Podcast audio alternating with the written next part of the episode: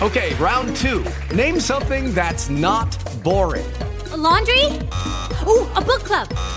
Computer solitaire, huh? Ah, oh, sorry, we were looking for Chumba Casino. That's right. ChumbaCasino.com has over 100 casino style games. Join today and play for free for your chance to redeem some serious prizes. ChumbaCasino.com. No purchase necessary. Full prohibited by law. 18 plus terms and conditions apply. See website for details. La scorsa volta abbiamo parlato dei socialisti utopisti, cioè di quei primi pensatori che avevano immaginato come cambiare le cose, come risolvere e affrontare la questione operaia però ancora in un modo forse un po' ambiguo, vago, o almeno che i filosofi successivi considerarono ambiguo e vago.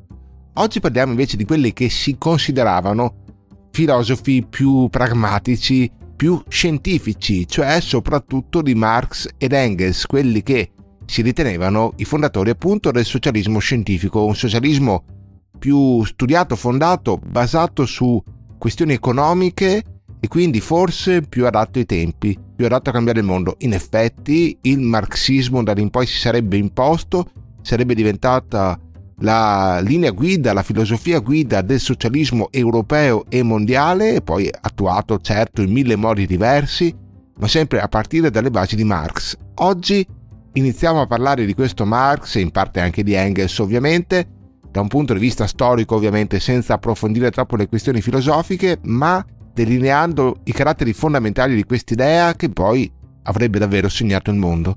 Andiamo a cominciare partendo subito dopo la sigla.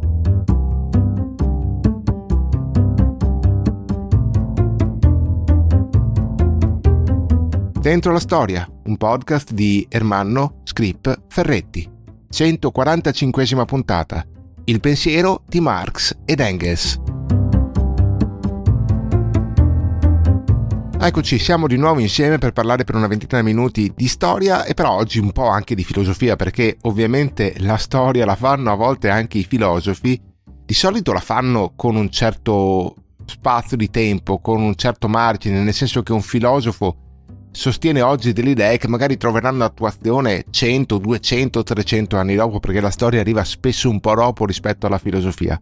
Ma nel caso di Marx ed Engels gli spazi sono ridotti, il tempo è molto più breve perché Marx già in vita influenzò direttamente la storia, nacquero movimenti operai sempre più forti, sempre più agguerriti proprio sull'onda del marxismo e certo nell'Ottocento quando Marx era ancora in vita vennero per lo più sconfitti, però pochi anni dopo avrebbero preso il potere, avrebbero lottato, avrebbero portato alla rivoluzione quantomeno in Russia, anche se poi applicata in un modo un po' nuovo, un po' particolare, non a caso si parla di marxismo-leninismo, e poi però anche in tanti altri paesi. Insomma, questo marxismo non era una filosofia che era un po' staccata dalla storia, era una filosofia immersa nella storia, allora bisogna studiarla anche un po' in storia.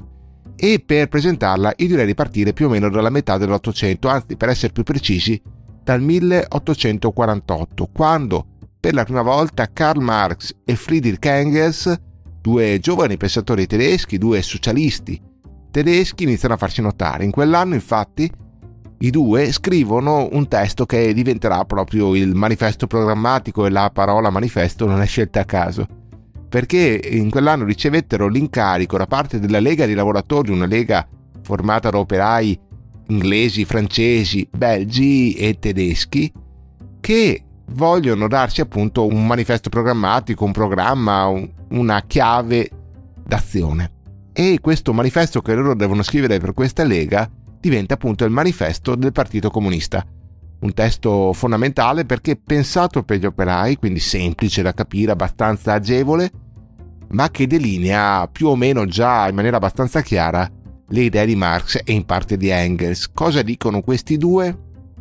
Tra l'altro sono due personaggi, tutti e due tedeschi, ma tutti e due ormai rifugiati, soprattutto Marx, all'estero in Inghilterra, e interessati alla questione operaia, interessati a come risolvere la questione operaia. Marx è proprio un filosofo, ha avuto una formazione filosofica abbastanza completa, Engels in realtà è il figlio di un industriale, anche abbastanza ricco, aveva studiato economia, i due insieme hanno un'idea di come plasmare questo socialismo scientifico Perché cosa vuol dire scientifico nel loro linguaggio? Beh, loro vogliono analizzare non solo la condizione momentanea dell'operaio, vogliono analizzare l'economia e la storia proprio. E cercare di capire com'è stato che il capitalismo si è imposto, quali sono le regole di base di questo capitalismo, quali sono le strutture del capitalismo e così facendo anche trovare i difetti, i limiti di questo capitalismo. I limiti su cui bisognerà poi far leva in un certo senso per cercare di cambiare le cose, per cercare di far crollare questo sistema capitalistico che è un sistema di sfruttamento, per imporre un sistema nuovo, un sistema socialista, un sistema di maggiore equità, di maggiore uguaglianza, di maggiori diritti. Allora, analizzando l'economia e più ancora la storia, Marx e in parte anche Engels arriva a comprendere, a delineare la storia come sostanzialmente una successione di lotte di classe. Tutta la storia non è altro che una lunga sequela di lotte tra classi sociali. Di solito c'è una classe dominante che se la deve vedere con una classe sottomessa, una classe però dominante che di solito è in decadenza, è una classe sottomessa che però è in ascesa, che vuole far valere i propri diritti. Nascono quindi delle lotte di classe che sono sempre determinate da cause materiali, cioè alla base della storia, lo sosterrà in varie opere Marx, ci sono sempre spunti di carattere economico, spunti di carattere materiale, si parla non a caso di materialismo storico. Contrariamente a quanto avevano sostenuto molti filosofi all'inizio dell'Ottocento, non è lo spirito a fare la storia, non è l'assoluto Dio a guidare la storia, è sempre il bisogno economico a guidare la storia, è sempre la lotta per un potere economico a guidare la storia. Due classi si scontrano perché una classe ha il potere economico, una classe possiede di solito i mezzi di produzione o la ricchezza, e un'altra classe non ha quella ricchezza, non ha quei mezzi di produzione, però ambisce ad averli e vuole sottrarli alla classe dominante. Questo genera lotta, appunto lotta di classe, perché le classi sociali entrano in conflitto per questi motivi e l'esito di questa lotta determina tutti i rapporti sociali. Alla base di ogni società ci sono i rapporti economici.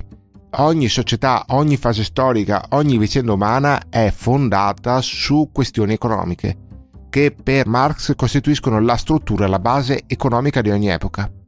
Tutto quello che invece viene dopo è sovrastruttura, questa è la dottrina della struttura e della sovrastruttura di Marx. Cosa intende? Vi faccio qualche esempio. Pensiamo all'epoca in cui Marx scrive, l'epoca capitalistica. Allora Marx dice, a segnare la nostra epoca non sono le idee, non è la filosofia, non è la religione, non è lo spirito, è l'economia. Ciò che caratterizza l'Ottocento è il dominio della borghesia, il dominio economico della borghesia. La borghesia possiede i mezzi di produzione perché possiede le fabbriche e questo la rende la classe dominante. E però la borghesia se la deve vedere con una classe in ascesa, sottomessa ma volenterosa, che è il proletariato, che non ha i mezzi di produzione, che non ha la ricchezza, ma vorrebbe prenderla, vorrebbe rubarla alla borghesia e questo genera lotta. La lotta di classe tipica dell'Ottocento è proprio tra una borghesia dominante in un proletariato sottomesso ma che vuole farsi valere. Ebbene, questa è la chiave di lettura di tutta l'epoca storica, di tutto l'Ottocento. Tutto quello che non è economia, cioè letteratura, arte, politica, diritto, filosofia e chi più ne ha più ne metta, tutto questo non ha una sua ragione d'essere se non fondandosi sull'economia. Prendiamo la politica. Prendiamo l'organizzazione dello Stato. Nell'Ottocento lo Stato ha una certa forma che è diversa da quella del Settecento, che è diversa da quella del Seicento, eccetera. Ebbene, questa forma dello Stato, che solitamente è il parlamentarismo che si impone nell'Ottocento, Marx dice è un riflesso dell'economia borghese. I borghesi hanno preso il potere economico e hanno creato di conseguenza uno Stato, una forma statale, quella del parlamentarismo, che riflette i poteri economici che riflette chi ha il potere e chi non ce l'ha dal punto di vista economico. Prendiamo un altro esempio, la letteratura. Che letteratura c'è nell'Ottocento? Beh, c'è il grande romanzo, appunto, borghese, viene spesso chiamato. Questo romanzo borghese è figlio, direbbe Marx, dell'economia borghese. Non è che a un certo punto i letterati si inventano un nuovo tipo di romanzo e si mettono a scrivere inventando qualcosa di nuovo. No, i letterati agiscono perché sentono in un certo senso il nuovo clima economico, perché la loro mentalità si forma di riflesso ai presupposti economici, di riflesso a chi domina dal punto di vista del denaro e delle proprietà. Quindi il romanzo non ha una sua natura in sé, è figlio dell'economia. Allo stesso modo l'arte è figlia dell'economia, allo stesso modo la filosofia è figlia dell'economia, dei rapporti economici. L'economia è la base, tutto il resto è ciò che sta sopra la base, l'economia è la struttura, tutto il resto è sovrastruttura. Pertanto, se vogliamo cambiare il diritto, se vogliamo cambiare la religione, se vogliamo cambiare lo Stato, se vogliamo cambiare l'arte, facciamo prima cambiare l'economia, perché cambiando la base cambia tutto il resto anche, ovviamente. Pertanto tutti i difetti del nostro mondo, i difetti politici, di giustizia, eccetera, vanno ricondotti a problemi di tipo economico.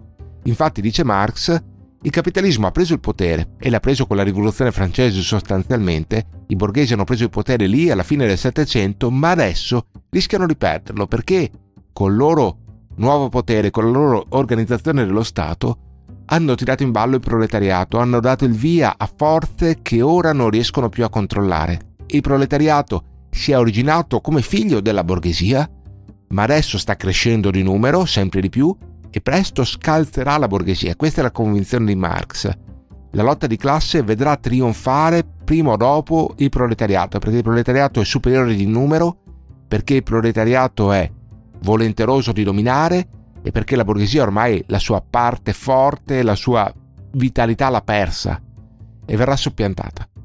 Pertanto il proletariato si deve solo preparare a diventare classe egemone e a prendere il potere e questo avverrà probabilmente tramite una rivoluzione. Marx da questo punto di vista è un po' vago, eh? non si capisce mai troppo bene se la rivoluzione deve essere per forza violenta o si può anche procedere tramite riforme graduali, ma prima o poi avverrà questa rivoluzione, il proletariato sconfiggerà la borghesia, prenderà il potere e lì nascerà uno Stato nuovo. Su questa prima fase del discorso di Marx e in parte di Engels la questione è piuttosto chiara, credo. Adesso io l'ho un po' semplificata e detta in fretta per darvi così un succo, un sunto della questione, però su questo argomento Marx è piuttosto chiaro.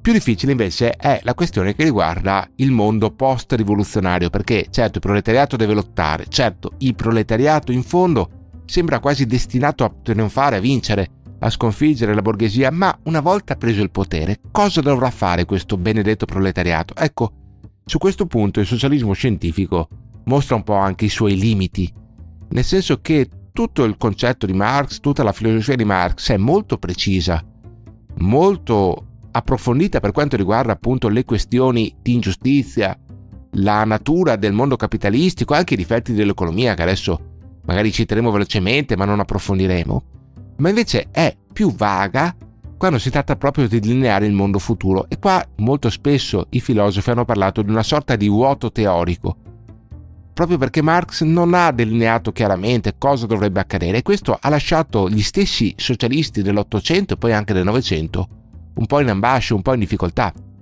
perché questi socialisti fedelissimi a Marx a un certo punto dovranno anche porsi la questione, beh, se poi riusciamo davvero a prendere il potere, cosa facciamo? Cosa ne facciamo dello Stato? Come agiamo? Come riusciremo a instaurare quella che Marx definiva la dittatura del proletariato? E quanto durerà questa dittatura del proletariato? E come arriveremo al vero comunismo, come lo intendeva Marx, cioè da ognuno secondo le sue capacità, ognuno secondo i suoi bisogni? Come realizzeremo la giustizia totale?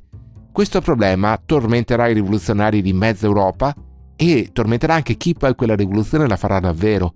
Vi ho detto in Russia la rivoluzione prenderà piede a inizio Novecento, ne parleremo diffusamente quando ci arriveremo ovviamente, però posso già anticiparvi che proprio anche all'interno del partito bolscevico, partito della rivoluzione, partito di Lenin, di Trotsky, di Stalin, nasceranno varie discussioni e continueranno nel tempo su come realizzare questa rivoluzione, questo passaggio al comunismo, dal punto di vista anche economico, vedremo varie fasi, prima il comunismo di guerra, poi la NEP, poi il socialismo in un solo paese, Trotsky con la rivoluzione permanente, insomma idee diversissime, ma anche perché Marx, che è il padre putativo, l'ideatore, l'ideologo del socialismo e del comunismo, non ha lasciato chiare tracce su come agire. E per questo vedremo anche diverse applicazioni del marxismo, anche spesso molto differenti tra loro in giro per il mondo. E vabbè, questa è la situazione, ovviamente. Marx agisce in un mondo in cui la rivoluzione pare tutto sommato ancora un po' lontana, anche se lui è molto fiducioso.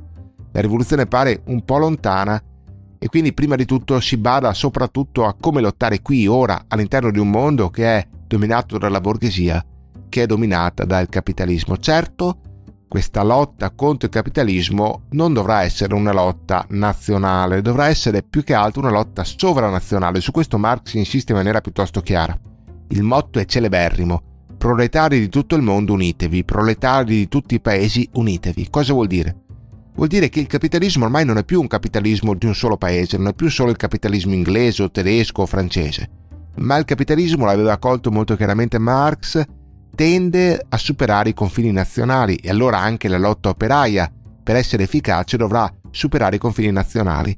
Tutti i proletari dovranno unirsi in una lotta totale, completa contro il capitalismo. Per questo il marxismo sarà per molto tempo internazionalista, si dice di fatti l'internazionale diventerà anche l'organizzazione che racchiude i socialisti e poi in particolare i marxisti europei. Perché? Perché i marxisti dovranno collaborare tra loro, i partiti socialisti italiano, tedesco, francese e così via dovranno provare quantomeno a collaborare tra loro perché solo lavorando insieme potranno sferrare un vero attacco contro le classi dominanti, contro la borghesia e contro i privilegi della borghesia. Certo, costruire questa unità, costruire questa alleanza sarà estremamente difficile nel corso degli anni, sarà quasi impossibile, parleremo delle varie internazionali. La prima, tra l'altro, vede proprio Marx anche tra i protagonisti e ne parleremo tra qualche puntata. Ma sarà difficile, sarà difficile perché, nonostante Marx diventi sicuramente il più importante teorico del socialismo, non sarà l'unico. Ci saranno forme anche di socialismo non marxista e ci saranno poi altre rivalità a sinistra, nascerà anche un forte anarchismo che già abbiamo in parte anticipato con Proudhon, ma vedremo ancora più forte con Bakunin e altre tendenze. Insomma, il marxismo sarà sicuramente la linea più importante, la linea più grossa, più seguita, ma non l'unica. E l'unità della sinistra, l'unità del socialismo sarà sempre un obiettivo difficile da perseguire, soprattutto a livello internazionale, ma spesso anche a livello nazionale. La classe operaia sarà divisa, frammentata e resterà divisa e frammentata, nonostante i grandi propositi di Marx. Però intanto nel manifesto del Partito Comunista e poi nelle opere successive qualche idea inizia a essere delineata. Ultima cosa da dire, il libro più importante di Marx non è tanto il manifesto, che certo è un libro divulgativo, un libro che viene letto, che viene apprezzato, che ha successo, ma l'opera fondamentale per capire il marxismo è soprattutto il Capitale, una grande opera di cui Marx pubblica in vita il primo volume, poi il secondo e perfino anche il terzo verranno pubblicati post mortem. È un'opera, questa, il Capitale, in cui Marx parla anche di politica ovviamente, ma si concentra soprattutto sull'economia, sulle basi economiche del capitalismo, mostrando, date alla mano, anche appellandosi a Adam Smith, a David Ricardo, ai grandi economisti liberisti e liberali classici, che in fondo il capitalismo si fonda sullo sfruttamento, che il profitto del capitalista nasce sostanzialmente dallo sfruttamento degli operai, cioè dal fatto che gli operai vengono pagati meno di quanto meriterebbero, meno di quanto sarebbe loro dovuto. E pertanto l'unica soluzione quale può essere? Può essere certo sovvertire l'ordine, sovvertire lo Stato capitalista, ma più ancora andare in profondità, andare alle radici stesse della base economica, appunto, e quindi cambiare soprattutto il possesso dei mezzi di produzione. Se lo sfruttamento deriva dal fatto che i capitalisti hanno le fabbriche e gli operai sono costretti quindi a lavorare per i capitalisti, la soluzione può essere togliere le fabbriche capitalisti e darle agli operai. Quindi socializzare le fabbriche, nazionalizzare le fabbriche. Questo è quello che vedremo fare in tutti i paesi marxisti e socialisti. Togliere le fabbriche alla proprietà privata e nazionalizzarle, socializzarle, renderle direttamente o indirettamente degli operai. Questo secondo Marx avrebbe evitato lo sfruttamento, avrebbe dato a tutti gli operai la giusta paga e si sarebbe così eliminato ogni forma di alienazione, di sfruttamento, di ingiustizia tra i cittadini. Per questo quando parleremo, tra parecchie puntate, dell'Unione Sovietica, ad esempio, diremo che una delle prime mosse di Lenin e soci sarà quella di statalizzare le fabbriche. Ma la stessa cosa la vedremo in altre zone, dove magari in Sud America e Centro America verranno nazionalizzati i campi con la riforma agraria, oppure banche e altre cose del genere. In fondo ancora oggi nella Cina, che è un paese comunista di ispirazione marxista, ma in realtà molto diversa da come Marx se l'era immaginata, perché c'è anche un forte capitalismo in Cina, ma è un capitalismo spesso di Stato, in cui appunto le proprietà, per carità con grandi manager, eccetera, ma sono controllate quantomeno dallo Stato. Un ruolo dello Stato che è fortissimo. Ecco, Marx non è detto che immaginasse questo, eh. Marx in realtà, pur nella vaghezza dei suoi progetti, aveva parlato di due fasi, una prima fase in cui lo Stato avrebbe dominato la scena e una seconda fase in cui però anche lo Stato si sarebbe sciolto, avrebbe lasciato spazio a una libertà maggiore, a un'equità maggiore. Qual è il problema? Che questo storicamente non è mai avvenuto. Laddove la rivoluzione comunista ha preso piede, certo si è tolta la proprietà al privato, la si è spesso statalizzata, ma lo Stato è diventato quasi un nuovo padrone. Segno che lo sfruttamento non è di per sé finito, segno che le ingiustizie non sono finite. Però ripeto, qui siamo oltre Marx, siamo all'atto pratico che poi può essere anche molto diverso dall'atto teorico. Intanto Marx un po' l'abbiamo visto e un po' lo rivedremo ancora nelle prossime puntate. Ecco, questo secondo me era quello che c'era più o meno da dirsi oggi per introdurre il pensiero di Marx ed Engels e dare qualche direttrice. Poi, ripeto, ne parleremo ancora tante volte, lo riprenderemo, lo vedremo attuato, lo vedremo già nella Comune di Parigi, la prima internazionale, poi presto parleremo anche della Russia comunista, eccetera. Ci sarà occasione mille volte per parlare ancora di Marx e del marxismo, però per oggi direi che possiamo chiudere qui. Vi ricordo che il podcast lo potete ascoltare su tante diverse piattaforme su Apple Podcast, Google Podcast, Spotify, Deezer, Castbox, Radio, Spreaker, Audible e YouTube. Ma su queste stesse piattaforme, se volete, potete ascoltare anche il podcast gemello chiamato Dentro la filosofia. In più vi ricordo che se volete rimanere in contatto, sapere quando escono i video e i podcast, quando leggo dei libri che sono interessanti ve li suggerisco, quando vedo dei film che sono interessanti ve li suggerisco, potete seguirmi sui social network, Facebook, Twitter, Instagram, dove sono presente col nickname di Script, ma soprattutto potete iscrivervi alla newsletter gratuita settimanale che esce appunto una volta a settimana e per farlo basta andare al sito internet ermannoferretti.it. Lì subito in home page trovate tutte le informazioni del caso. Ho finito, ci sentiamo presto per altre puntate del nostro corso dentro la storia e poi per parlare di tanti tanti argomenti. Ciao alla prossima!